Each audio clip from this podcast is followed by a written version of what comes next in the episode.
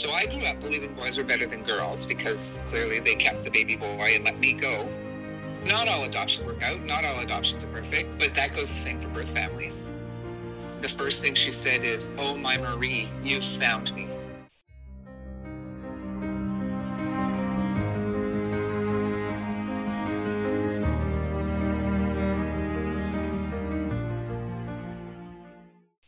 Lynn spent the first nine months of her life being shuffled around from foster homes before being adopted by a family who had already adopted a little boy.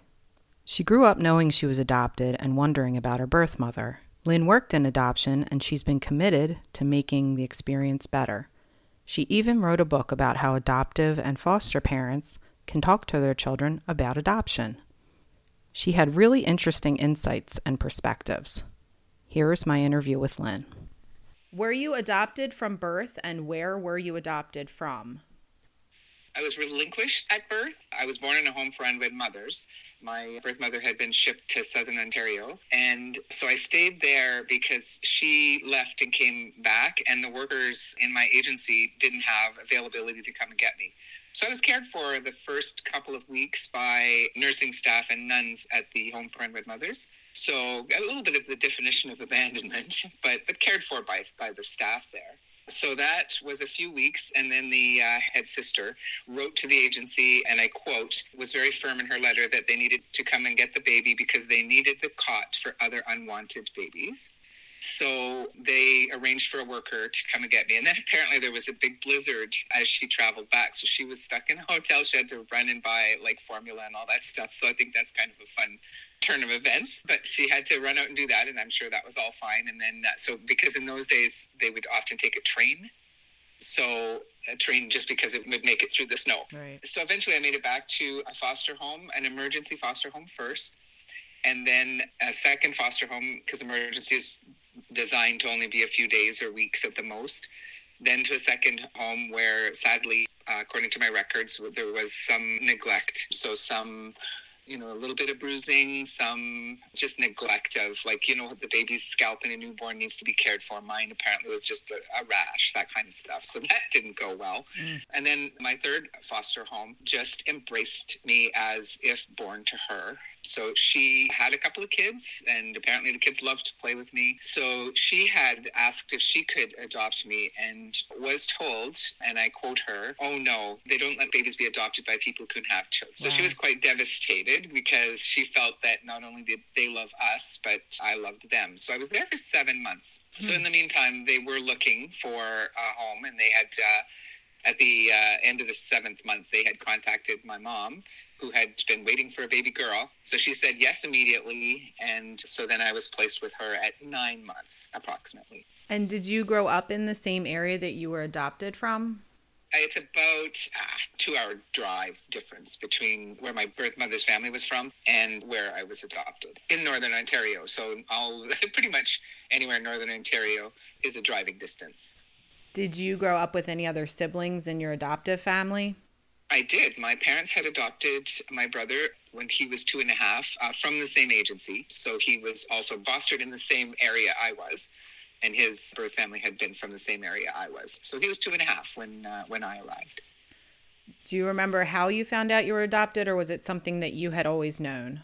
So I feel like I always knew, but I have a distinct memory when I was small enough to be helped out of the bathtub and into my mother's waiting giant towel as she wrapped me in that, I remember asking her what I used to call it adoption. It was a family joke. Hmm. So, what adoption meant again. And she stated that it's when one mother can have a baby but doesn't love it, so gives it to a mother who can. Not a stellar response, but you know, I was born in 1958. So in those days, there was no pre adoption training, you know, so there wasn't much information given to my parents. There was no guidance really. So my mom was winging it to the best of her ability. I mean, my brother said that they went to the zoo and found me in a cage. So I think her answer was better, which I had to go to her and make sure that wasn't fact because he was pretty convincing. So, why did you want to find your birth family? It's just, I think, honestly, an innate curiosity. You know, like you just want to know where you came from. You know, where did you get your height, your blue eyes, your blonde hair? You know, where where does all that come from? Where did my personality come from? You know, when I was young, I remember both being afraid and excited at the idea that maybe my birth mother would walk down the sidewalk when I was on the swing singing Mm. And she would recognize that, you know, I was a singer like her. Believe me, I can't sing. I was a little kid, so give me that. But I would be there, you know, just belting out a song on the swing and, and hoping and fearing at the same time that she would walk down that side. You know, so I just I think it's just a curiosity that and not every person who's adopted has that curiosity. I don't think it's a matter of what my adoptive parents or in fact any adoptive parents do or don't do. Mm-hmm. I just think it's kind of like smoking. You know, you know it's bad for you, and there's a whole bunch of stuff, but you either do it or you don't. Mm-hmm. Some people will do it, and some people will never do it. So you had mentioned you first wanted to meet your half sister that was given up for adoption before you. How did you know she existed? So I, I was raised. So let me just back up. My parents were not given anything in writing. They weren't given much information. Everything they knew was verbally kind of when I was dropped off. So there was a lot going on, a lot of excitement. So they were actually told, my mother honestly believed that uh, the birth mother had given birth to a boy prior to me and that the family had kept that baby boy. And when she became pregnant with me, the family felt that they couldn't, quote unquote, encourage that behavior. And so they sent her to a home for unwed mothers and insisted that she place that baby on adoption. The true story is that my birth mother had actually given birth to a baby girl, also placed on adoption and that the birth mother's mother had had a baby boy a year before. So I can see the confusion, but I mean, in reality, if my mother had been given a written social history, that would have never happened. So I grew up believing boys were better than girls because clearly they kept the baby boy and let me go.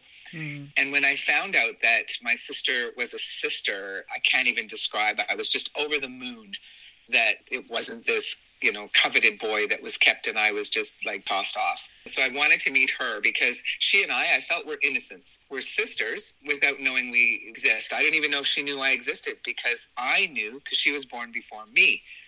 But she may not have even known I existed. And in fact, she had, she did not. So although you worked in adoption, you had to follow the same processes of any adoptee to find your birth family. What was that process like? Absolutely. So I worked in 25 years in adoption disclosure and adoption and, you know, the whole gamut. And I wrote letters. I was part of the, you know, let's make change in our government. So as the government changes happened, the benefit I had was knowing about them and hearing about them first. That was the, I wasn't given any special privileges because I worked there except to know about the changes. And so when there was a change made that siblings could place their name on a list in case uh, other adopted siblings were looking for them, I immediately put my name, and my sister had as well put her name. So we were matched pretty pretty quickly from a systems perspective. She lives in Western Canada and I live in Northern Ontario, so it took a while for us to coordinate. We both had, you know, little kids. In fact, I had just had my fourth, so he was just a newborn when I met her. And there was a time when, you know, when she first came in, like I picked her up at the airport. I was late, of course. And we have this tiny little airport. So her joke is she was a bit like Carol Burnett, where she had to put her feet up so the guy could clean underneath. Uh. Her feet while she was waiting for me. But I had to choose because my baby was like fussy and whatever. So I had to settle him so that I could pick her up at the airport and go out instead of bringing her back to, I mean, I had four little kids. So a chaotic environment. So I chose that. And there were no cell phones back then. So I couldn't even let her know. But anyway, she's forgiven me. She never lets me forget about it, but she's forgiven me for that. But I can't imagine in hindsight how that would have felt for her. Like she's, you know, hundreds of miles from home and I'm just not showing up and she has no way to contact me. So it was pretty scary for her. I feel bad about that, but uh, as an older sibling, she doesn't let me forget it either. So, yeah. So then the rules changed, and so we were both registered to meet with birth parents as well. But we could search for siblings, and at that time, you couldn't search for birth parents. Everybody had to voluntarily register. So that rule changed, and we were allowed to search. And so we searched for the birth mother. And when the ministry reached her, she declined. I can't tell you how grateful I am that I had my sister to go through that with me. You know, it's not like she met one of us and didn't meet the other and, you know, that kind of stuff, right? Her rationale as a, as a mom, I get it. She had other children. Although her husband knew we existed, her children did not. You know, that was a struggle for her. And I, I get that, but obviously it was a very painful time. Yeah, sure, definitely. So when she passed away is when you were able to meet your other four half sisters. Is that correct? That's right. So what happened was another law changed and we were allowed to get our original birth certificates. So that contained the names of our birth parents. So let me just back up. Because my birth mother refused to meet us, in those days we were allowed a secondary search for the other parent. My sister has no information about her birth father, but there was enough for them to search for mine. I'm grateful I, I was able to meet him I met him several times before he passed, and I met his children. In fact, I met his children before him because he too was in Western Canada, and his kids were here in Ontario. Adult kids, obviously.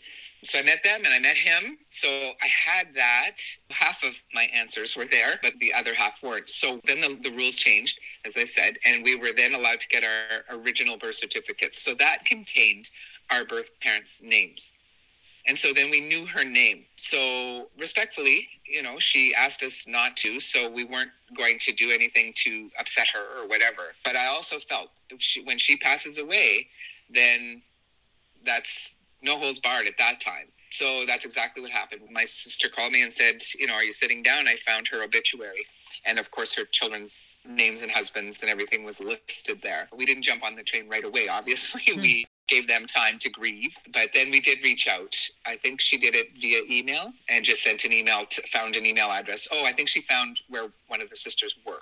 We had always joked that we hoped she had all sons after she gave her uh, two only baby girls away, but she had all all six of us are girls, so she had six girls huh. in her life. You know, then we reached out, and if I recall, because I didn't have the conversation she did. But the uh, the sister she reached out to said, you know, you're confirming some weird thing our dad said. So just can you give us some time to to look into that? And it wasn't long, maybe a week, when they got back to us and said, we think maybe there's some truth to what you're saying. So then the door opened, and we were able to figure out that we were actually we could prove it. We had the birth certificates at that point. So then they were extremely open to us and we've met them. We have, you know, pretty good relationship with them. We did a reunion of all six of us to begin with, and I think that was 2018. We got together at a college. I felt a neutral territory was probably best. And yeah, it was just awesome. There was one weird thing, and that is that they were exceedingly friendly to Lynn, my sister. Sorry, we both have the same name. I should probably have mentioned that earlier. Our adoptive parents had both named us Lynn, although you know us apart because hers is spelt with an E on the end and mine doesn't have one. So just so you don't get confused, Miranda. crazy. That's a big crazy. And, you know, it's funny in some ways, but it's also very sad. I mean, that sisters should have the exact same name. Like introducing her when she came to visit me was just brutal. Yeah. You know, because we got a hold that, forget the name of the show, but, you know, Daryl and his other brother Daryl, and this is my other brother Daryl. I think Bob Newhart, something to do with that. So people would default to that, right? Is, oh, yeah. it's just like Bob Newhart. And I'm like, no, it's actually sadder than that. But okay. Yeah. You know, of all the names but, in the world, it's right? crazy. Yeah. Yeah, and so yeah, the odds are very slim. So our sisters, when they were, you know, kind of talking about us, because that would have been confusing as heck for them too. They were calling us, referred to us as uh, I was North Lynn and my sister was West Lynn, so that they knew which one of us they were speaking about. Getting back to the actual few hours when we met each other, they were very kind of, I'm going to describe it as standoffish with me and very, very open and friendly with Lynn. So, of course, when you're adopted, there's a little bit of self esteem you can imagine that is easily harmed. And so, of course, I took it immediately personally. You know, it's because I was the second one. I couldn't understand. I couldn't understand what was going on. You know, and here I'm a professional who's been to, you know, I don't know, probably a hundred reunions. And this one was just weird. So what happened was I didn't find out for a couple of years, to be honest. Um, I finally had brought up the nerve to say, you know, why were you guys so nice to her and so like quiet with me and they said you know what you look exactly like her wow you you sound like her the deep voice apparently comes from her you know all of that and i have seen videos she did have a deep voice a gravelly voice like me so they were just so taken aback that i was like a reincarnate of their mom hmm. in hindsight i get it i just wish somebody would have said something at the time, right? Because literally they would be sitting there just staring at, keeping in mind they had just lost her too. Like it was probably less than a year. So that would have been creepy for them. And once I got the explanation, I felt a lot better, but it really ate away at me for a while. Did you find that you had a lot of things in common with your half sisters? Was it very easy to get along with them? Very easy to get along with them. I think, you know, we're like we're all parents, we default to that. They're all different like all four of them, all six of us we have different personalities. But it's funny how, you know, I guess I'd use the word alliances are formed. You know, some of us are closer to others for no apparent reason other like you know one of them travels so she's able to visit lynn more out in western canada and you know she's more apt to go out there than the others. And i kind of got close to the youngest for some reason. I think we have some medical things that i won't go into but uh, are common between us. So we can talk because the others don't have those and so we were able to talk about those. So we had that commonality. All of them are just incredible. Oh i also met the birth mother's husband you know he cried a lot. He's a european man so he cried a lot in his role in not letting her meet us. He has some remorse there but he was able to you know work it through. So it's funny because every time we go i haven't i've only met him i think maybe three times, but two of those times he always gifts us something that he's made. He's a he's a very talented carpenter. Mm-hmm. Like he made us cutting boards and gave them to us, and then he made us these little trinket boxes. With the trinket boxes, one of the sisters looked over and said, uh, "Dad's never made us one of those." Huh? you know, with our names on them. Oh, and oh, wow. I said, well, you know what? He had he'd have to know which one of your names it is. With us, it's easy. He just had to put Lynn. Yeah. Right. so we kind of joked about that, but yeah. you know, I said it's really it's um, you know, if, if you're Catholic, it's penance he right. was he's only trying to make up for his role in that right? Oh there also was a family reunion very soon after we had met the sisters. You know if any adoptees are listening and your chance to meet your birth family is at a family reunion i advise you don't do it. Uh, uh, not at once wow can you imagine like all these her brothers one of them who advised her to give the baby up for adoption and their wives uh, some of their widows like it was just interesting but terrifying at the same time. There was just too much. Yeah. How many too people? much. Uh, there were probably 50 people.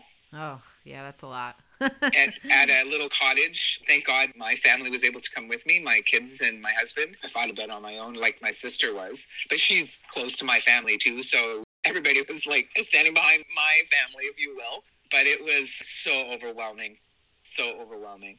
Yeah, I mean that's so, so, good that you had somebody to go through yeah, all of it with. Yeah, I mean we partly went because she happened to be in Ontario, my sister, and it happened to be at the same time. So when would she ever get that opportunity again? You yeah. know, to meet these, and they're all up there, obviously, because we were up there by the time we met them. Well, in our forties anyway. So you know, we weren't spring chickens, mm-hmm. and neither were they. And many of them have already passed um, her sister, she had like 13 brothers and sisters. It was a big family. Hmm. If you do go, bring someone who can just be there with you as you try to absorb all of that. Yeah, like a support person. Absolutely. Never go into that by yourself. Yeah. Uh, which Lynn had, but she had us, you know, thankfully. Mm-hmm. Going back to your birth father, did he know about you? No, no, he did not. And uh, can I share a little cute story about him?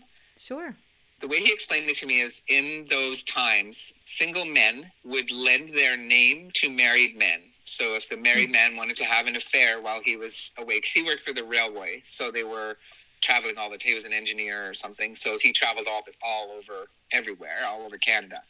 So this is a thing that I didn't know until he explained that. Makes sense in a way, right? So that hmm. the married men wouldn't get caught, if you will. Right because the worker that I had from the ministry wasn't very clear with him, he thought that I was conceived in the town with actually it was the home friend Red Mother's town. So he called. So this is this is how kind this man was. He called me because he would have helped me to try to figure out who the birth father was if it wasn't him. He didn't mm. believe it was him because he knew he'd never had an affair with a woman in that community. Right when we did speak, he quickly realized when I told him where I was born, so obviously where I was conceived, he knew immediately, like the woman, in, that he had had that affair and that I could easily be his child. So that flipped the conversation real quick, let me tell you. As uh, adult children himself, and and in fact, he was raising the. So he met a woman The child was born the, earlier in the same year I was, so he was raising a stepdaughter while I was being raised by my adoptive parents. He really felt sad about that. Yeah. Like he feels like had he known, he would have stepped up. And I think he would have. Yeah. I really do. So he feels really sad about that. And so he's got a stepdaughter my age. Mhm. And then he has three biological children as well.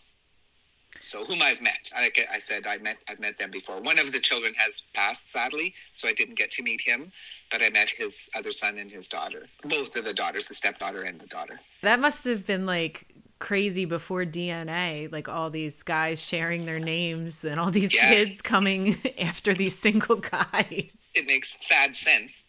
But you know, and in my capacity as an adoption disclosure worker, I've called families and where the, the wife has said, "Oh, you have the wrong number. That can't be," you know, because I just say I'm calling and I have some information. Your husband needs to call me back. Oh no, why would he have to call them you back, right? So, anyways, and uh, some women have hung up on me, and the husbands have always called, Yeah. right? Because you know, you hate to be the bearer, but I don't know who knows and who doesn't. Yeah. I work for the government, and it's my job to call, and that's when adoptees could reach out to their birth parents, like we did with ours. So that was part of my job, but at a municipal level, not at a, a higher government level. So that was fun. Yeah, I can imagine. Um, Yeah. I had more empathy, though, I have to say, probably than most. yeah. Yeah. So you had mentioned that you had been in foster care during the first nine months of your life and that you got to meet your foster mother.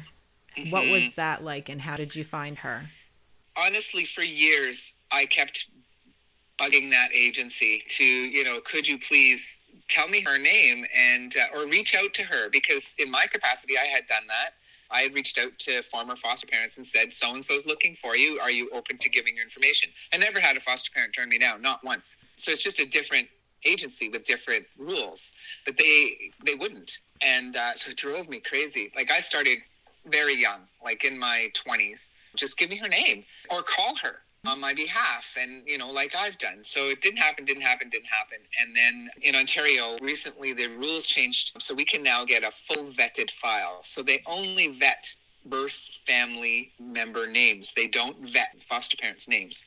I think i was 61 when i finally got that document i've gotten documents over the years but they've all been useless because of just the province's rules i've written the same documents as a professional too so so i finally got her name and it didn't take long to find her. She had moved. I knew she had moved, which was part of the problem why they, you know, couldn't contact her on my behalf because she'd moved. I mean, I found her honestly, Miranda, in I don't know, less than an hour. Wow. Yeah, so it couldn't have been that hard. Yeah. And she never moved from this move. Like she moved from where I was born uh, to uh, a community, and she has never moved from there. So I called her, and my birth name was Marie Yvonne. And the first thing she said is, Oh, my Marie, you've found me. Aw. Wow. Overwhelming. So she's in her 80s. I asked for the name of a daughter or a son or someone that, you know, because I didn't want to just show up there. I felt if that was my mom, I wouldn't want some stranger just knocking on her door. So I reached out to the family and just explained who I was and offered to give proof. And they were fine with it. They were okay. So I arranged to meet and I met her. I think it's probably going on two years now, maybe three. And so I'm five nine. She is lucky if she's four foot eight. She's this teeny mm. tiny little thing. So she opened the door, and you know, you expect someone at eye level, right? Literally looked down at her, mm. and she just like, "Come in here," and just a big hug and Oh. cried. But then she she suddenly got up. We were sitting on the couch, kind of chatting, and my husband was also there with me. I, the poor guy, he goes everywhere. I'm going to need some support, right? but he's a quiet guy. He's- He's fine with it. Off she went into her room, and then she came back out with a handful of photographs of me that are the youngest pictures I've ever seen because my mother wasn't given any of that. My life started as Lynette Mansky when my parents got me. Right. Yeah. They were, they were given nothing before that. Oh, except for some clothing, which by the time I saw them looked pretty rotten. My mom said, you know, though, Lynn, they would send you to your new home. They wouldn't worry about the clothing. They want to keep good clothing for the kids that are left behind. Another stellar explanation by my mom. Right. But actually, when my mom passed about a year ago, uh, she still had them. So I have them. I have Oh. those clothes. That That's then she had them in the cedar chest, so they're you know safely preserved. Yeah, so I have those today. But anyway, getting back to my foster mom, she showed me these pictures and how she kept those. Like I said, I think I was 61 when we met, 62. Why do you keep pictures for 60 years of someone you've never seen again? Like it was such a gift. Yeah. I can't even describe what a gift that was. So now I have pictures, you know, from, so I would have been, she had me for seven months. I would have been about three months old. Wow, you must have been really special to her. So that's nice that she got to see you grown up and see that you were okay. Oh, she just kept saying, like, from her perspective, she had waited her whole life for this. Like, it was, I just thought she was doing me a favor, but she felt oh, I was doing her one. Hmm. You know, I mean, her children were fine with it, and that one of her daughters, and I kind of hoped someone would be there with her when I met her, but she's pretty strong willed. Yeah. I have to say, she's a, a woman of strong character. So we talk, you know, I call her regularly, and she you know just loves to loves to chat. And she still calls me marie and you know corrects herself. And I, I keep telling her it's fine. When you knew me i was marie. I'm okay with that. You know i know you mean me. Yeah. so it's okay. But every time she'll she'll say oh it's my marie. I mean lynn. She's cute. Yeah she's wonderful so i'm hoping to get up and see her again next summer and so that was a wonderful experience miranda i can't even you know it's hard to describe how that feels yeah, that's an awesome connection that you made. yeah So, do you feel your life has changed in any way now that you have all these family members in your life? Well, so having grown up with just a, an older brother, right? Having sisters was very cool. I thought that was pretty neat. You know, my life has changed. It's been enriched by meeting these women and their families and who I consider my nieces and nephews. And they're definitely my sisters and my brother. I keep forgetting about poor Craig. Oh, the other thing is they all live within 10 minutes of each other, except for my sister that's out west and one sister that's about an hour away from them. So everybody else lives in the same community, paternal and maternal siblings. Mm-hmm. So when I went down the last time I was there for a week, I spent a week and I met with somebody every day. It was very neat. Like we went out for dinner with the paternal siblings and then I went for coffee at one of their homes and like that was neat. Because I always feel like I'm right there. Yeah. I'm right there. You know, so let, let's do this. They haven't met each other. I'm hoping for that in the future, that we could just all go out for dinner. That'd be kind of neat. Yeah, that would be I think interesting. Yeah, it would be. so yeah, it's only been enriched. It really has. It's answered so much for me. I think I probably settled emotionally once I had those answers. There was a lot of me that was just angry with my own government for withholding this information from me. Yeah, you could have met them a lot sooner. Right? Yeah. I mean, I don't think birth mother would have been open to it even because we wrote a letter saying we would meet with her like kind of on the sly and never tell anybody. You know, we offered her that so she wouldn't have to tell her husband or her kids, but she said no to that as well. Hmm. So, yeah. But I mean, she had her reasons and I have to respect that. I now know her through her kids. Yeah. You know, now I've seen videos. I've seen, I call it birth mom in motion. yeah, I've heard her, you know, I've heard her talk. I've seen her walk. So I have that, which I wouldn't have had without these siblings, the generosity of these these girls. So, being adopted and working in adoption, you were able to see adoption from pretty much all perspectives. So, you talked about a little bit being angry with the government, but what are your Mhm. feelings about adoption? Well, I worked as a foster care support worker. And so if you're going to grow up in foster care and age out and there's nothing for you, compare that to being adopted and accepted as someone's child. You know, not all adoptions work out, not all adoptions are perfect, but that goes the same for birth families. Right? You know, not, True. you know, their birth families, they've not seen their parents in years. Family is a family, however you arrive at it. And I think that, you know, the problems of being an adopted person are just that. And if you accept that, that, you know what, this is because I'm adopted or might be because I'm adopted, put it where it belongs. And I think you'll do okay. So, you wrote a book for children about adoption. Tell me a little about what that process was like for you. when I retired, this I call it a booklet. So this booklet was in my head for years because adoptive parents would always ask me, "Well, you know, how do I tell my kids, and when do I tell my kids, and you know, how do I bring that up?" And you know, I had the time on my hands, if you will, and I wanted to make them like a brochure or a pamphlet that they could give to families, but I wanted it to be pretty.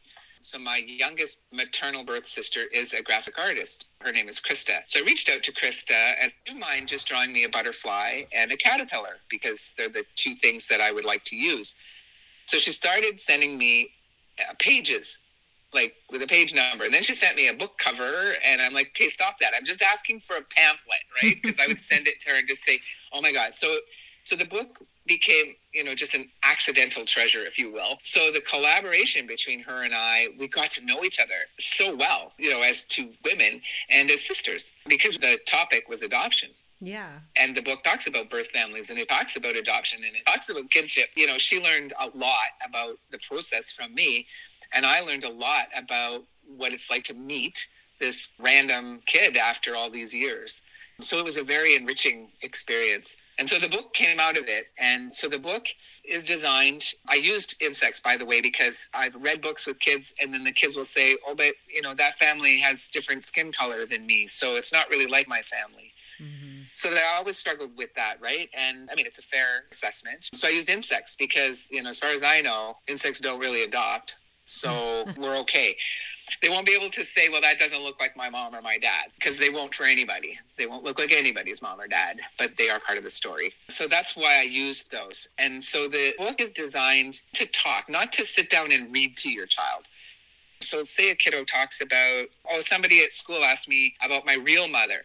Well, there's a chapter on people saying your real mother and how to discuss what do you call some people call them a tummy mommy you know everybody has their own language for what they call them. So they can take out that book and you know read about it. To me it normalizes it. Mm-hmm. it's not just a, about that child it's about being adopted. And there's hundreds of thousands of children that that's the case. And then in between the chapters, I put like a word search and like little activities in between the chapters so that after, you know, the mom or the dad has gone through that, they can just do the activity. They don't have to necessarily go on to the next chapter. Right. And the kiddo might not be ready for the next chapter. And the kiddo doesn't even really know necessarily that there's more about that. So they're just going to get involved in the activity, either get bored with it or finish it and then move on. So that's purposely put in there. So I've experimented like with kids. Like I did a lot of research with that. How distracted are you? Because I happen to have grandkids, so I'm lucky. Mm. I could use them. but they did get easily distracted by the activity, and I could then close the thing. And one chapter talks about birth families, one chapter talks about like foster care, that kind of stuff. So it's meant as a discussion tool and a resource for families so that, you know, when they say, How can I talk to my kids? Hopefully, if they have a look at the book, that will help them. The book is available in print, hard copy, and soft cover. I prefer the soft cover, obviously, because it's more cuddly. The hard cover is just easier to do the activities. It's also an ebook mm-hmm. and an audiobook. And I did the audiobook because as a worker, I had so many great conversations while I was driving kiddos to visit back to foster home from a visit because there's not that sitting across the table pressure. So that's why I went ahead and did that. So it's out there. I hope that it makes a difference. Also, for folks that are listening that are interested in the activity part, someone, a kin mom, said to me after it was published, So, what if I have four kids? And I'm like, oh crap, I never thought of that. Mm. so I've put the activity pages on my website so people can print them if they have multiple kids and everybody can do their own. The audiobook obviously has audio version of doing it. And frankly, it's just a word search. So as long as you're doing an activity at the end of the chapter, it doesn't have to be those activities. Yeah, that's so, really good. It breaks it down into manageable parts mm-hmm, for kids mm-hmm. of any age and then it mm-hmm. has mm-hmm. something fun so that keeps their interest. Mm-hmm. Yeah, it can be read out of order as a result too, based mm-hmm. on the needs of the child at that moment, which is unusual for books, right? Because books always have a beginning, middle, and an end, and if you go out of order, it's confusing. So each chapter is its own little book, if you will. Was adoption an open topic in your household growing up? So when I would say to my mom anything about adoption, she would do the deer in the headlights. She would always answer me, but she was always uncomfortable. And so, you know, you've made your parents uncomfortable. You know the feeling, so you stop. Mm-hmm. And interesting, I just had a discussion the other day with a colleague. I honestly can't ever remember asking my dad a thing, hmm. right? So I guess it's the poor moms. My mom loved my birth sister Lynn, though, I have to say because see lynn was never a threat right? Once she got over the shock of the fact it wasn't a boy and wasn't kept by the family once she got over all that oh she loved her. She would ask about her all the time. Uh-oh. yeah yeah. And the birth parents that stuff by the time i found these folks and whatever you know i was a parent myself and some of the stuff i didn't share because really it's not anything to do with them. Yeah right? Like my dad didn't need to know that I met my birth father. What does that mean to him? It doesn't mean anything. So some of that stuff I just kept to myself. My brother also did search and met, and you know he kept that to himself too. Because you know people sometimes don't understand when I say that, but it has nothing to do with my parents. No. My parents are my parents. Yeah, it's just something right? for you. It's information yeah. about you. Yeah, it's about me and finding out more about me as a physiological being as well as an emotional being. Do you think yeah. that the book would be helpful to any child who has adoption in their family, not necessarily just those who are adopted? I know when I was younger, I knew my dad and my uncle were both adopted, but I had no idea what that actually meant. if there's adoption in the family, I would recommend that a parent have a look at the book Mm-hmm. You know, because libraries, hopefully, I know I've donated them to a number of libraries. If they can get it through the library, I would suggest they do that and have a look and see because I can't say definitively no. It depends on the child's questions. Right. Yeah. Because it does have an explanation as to why some of this happens. Like, why does a kid go into foster care? And then what happens in foster care? What does the foster parent then mean when they've left for adoption? Like it leads to those discussions. So i wouldn't say no but it was designed for the very specific audience of children involved in adoption and kinship because kinship can be permanent right without the quote unquote adoption ceremony. So it's the same feelings and thoughts. They they still have those questions about their parents their birth parents so you just used the term kinship parents, and I was going to ask you because I haven't heard that before. What does that mean? So that is usually grandparents. So if something happens, so birth mom gets into a lot of trouble in Ontario, a child can be legally placed with their grandparents as a kinship placement. And so they would get like the monies from the government instead of sending that to the birth family, that goes to the caregiving family. So it might be an aunt, it might be uh, grandparents. Sometimes it's a community friend because they know the child so well. So it's to avoid a child going into foster care. Okay. They still stay connected to their birth family, but they're safe. Okay.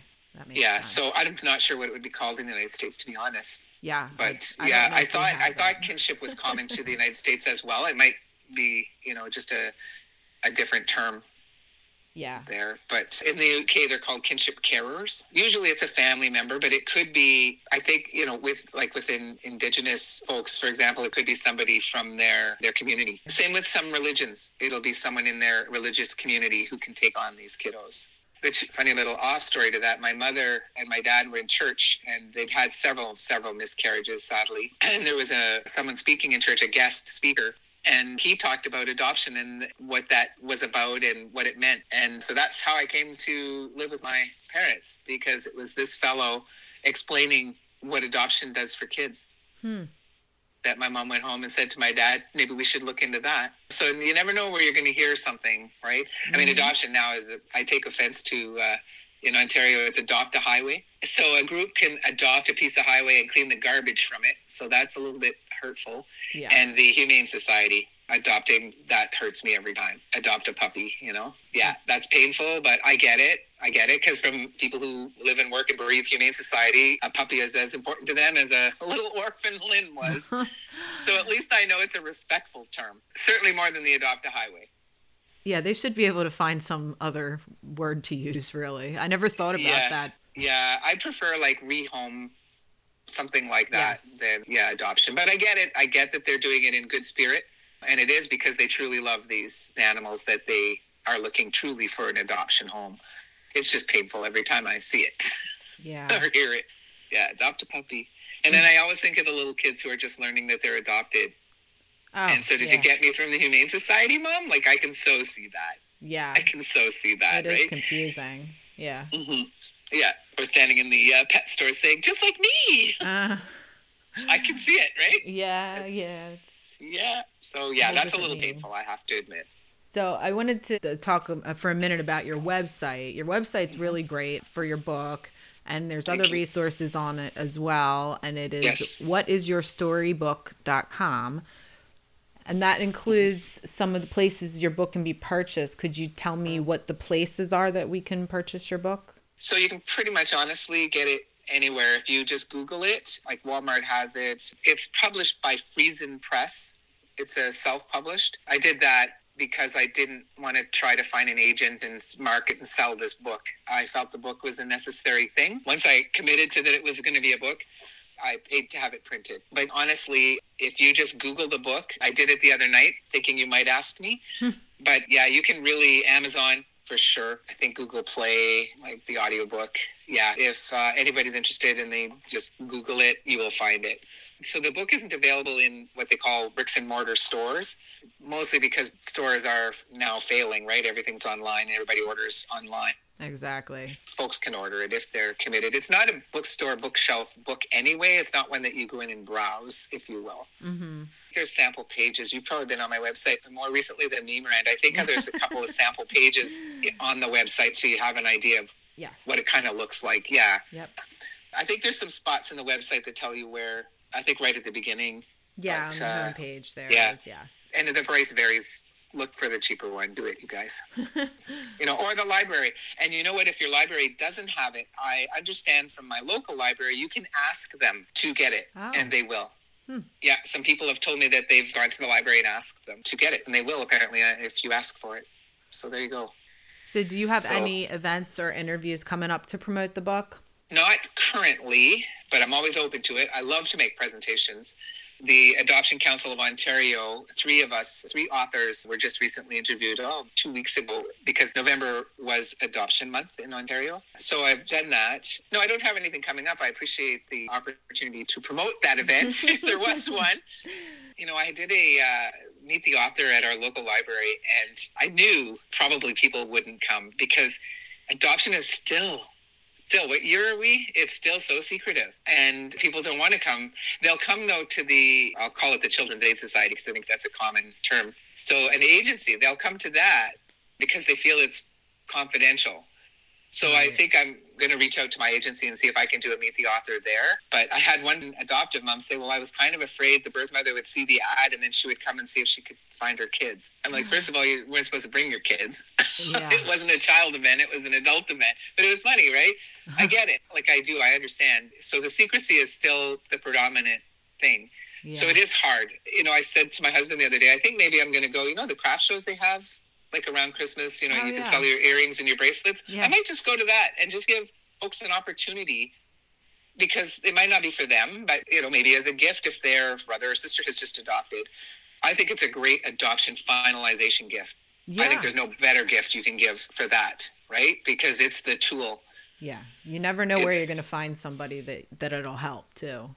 Exactly, right? So, and if folks are in the position, if they can buy one and donate it to, like a, Ontario, call them early year centers or to an, an adoption agency, you know, and not, not the private ones because they make their own income, hmm. but to a, you know, a, a children's aid society that deals with adoption. Like if somebody has the means to buy them and donate it to a library, please do it. It's awesome. It's not an expensive book, but you know, that's your definition of expensive versus mine, right? So hmm. I can never really say that. I think it's reasonably priced. Yeah. so what advice would you give someone who is entering the journey to find their birth family? Open mind.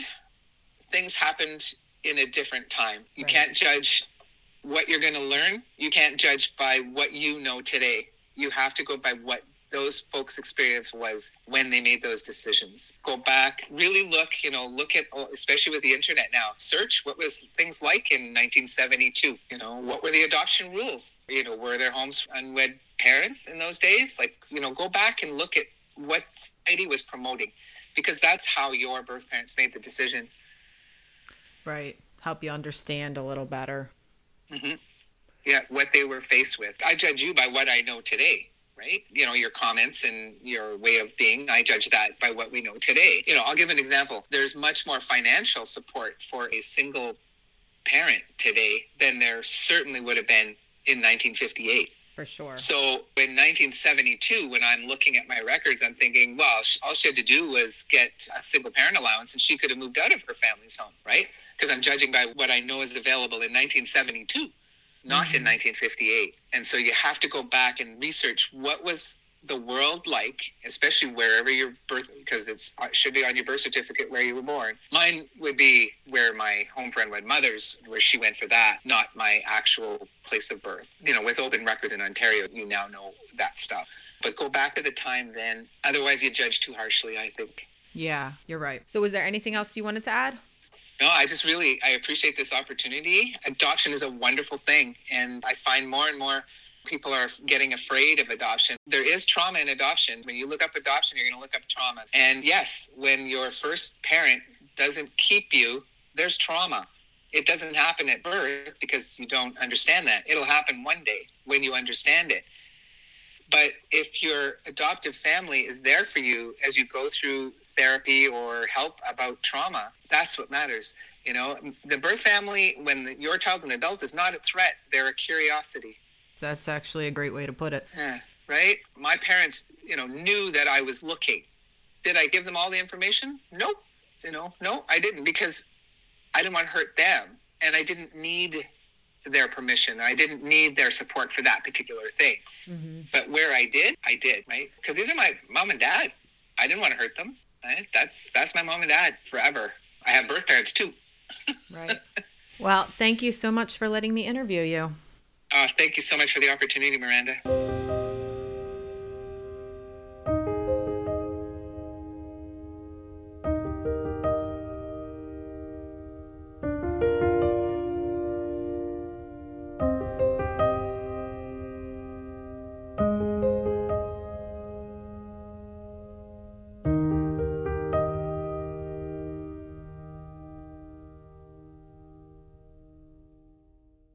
You have experienced an adoption reunion and would like to speak about it, please contact me at whathappensafterpodcast at gmail.com. Also, check out the show's Instagram to see pictures of my guests. We're going to take off a week for the holidays, but next time we'll talk to Cindy, who couldn't have expected what she would find when she took a DNA test and what she's actually still looking for. Listen next time to find out what happens after. Happy holidays, and thanks for listening.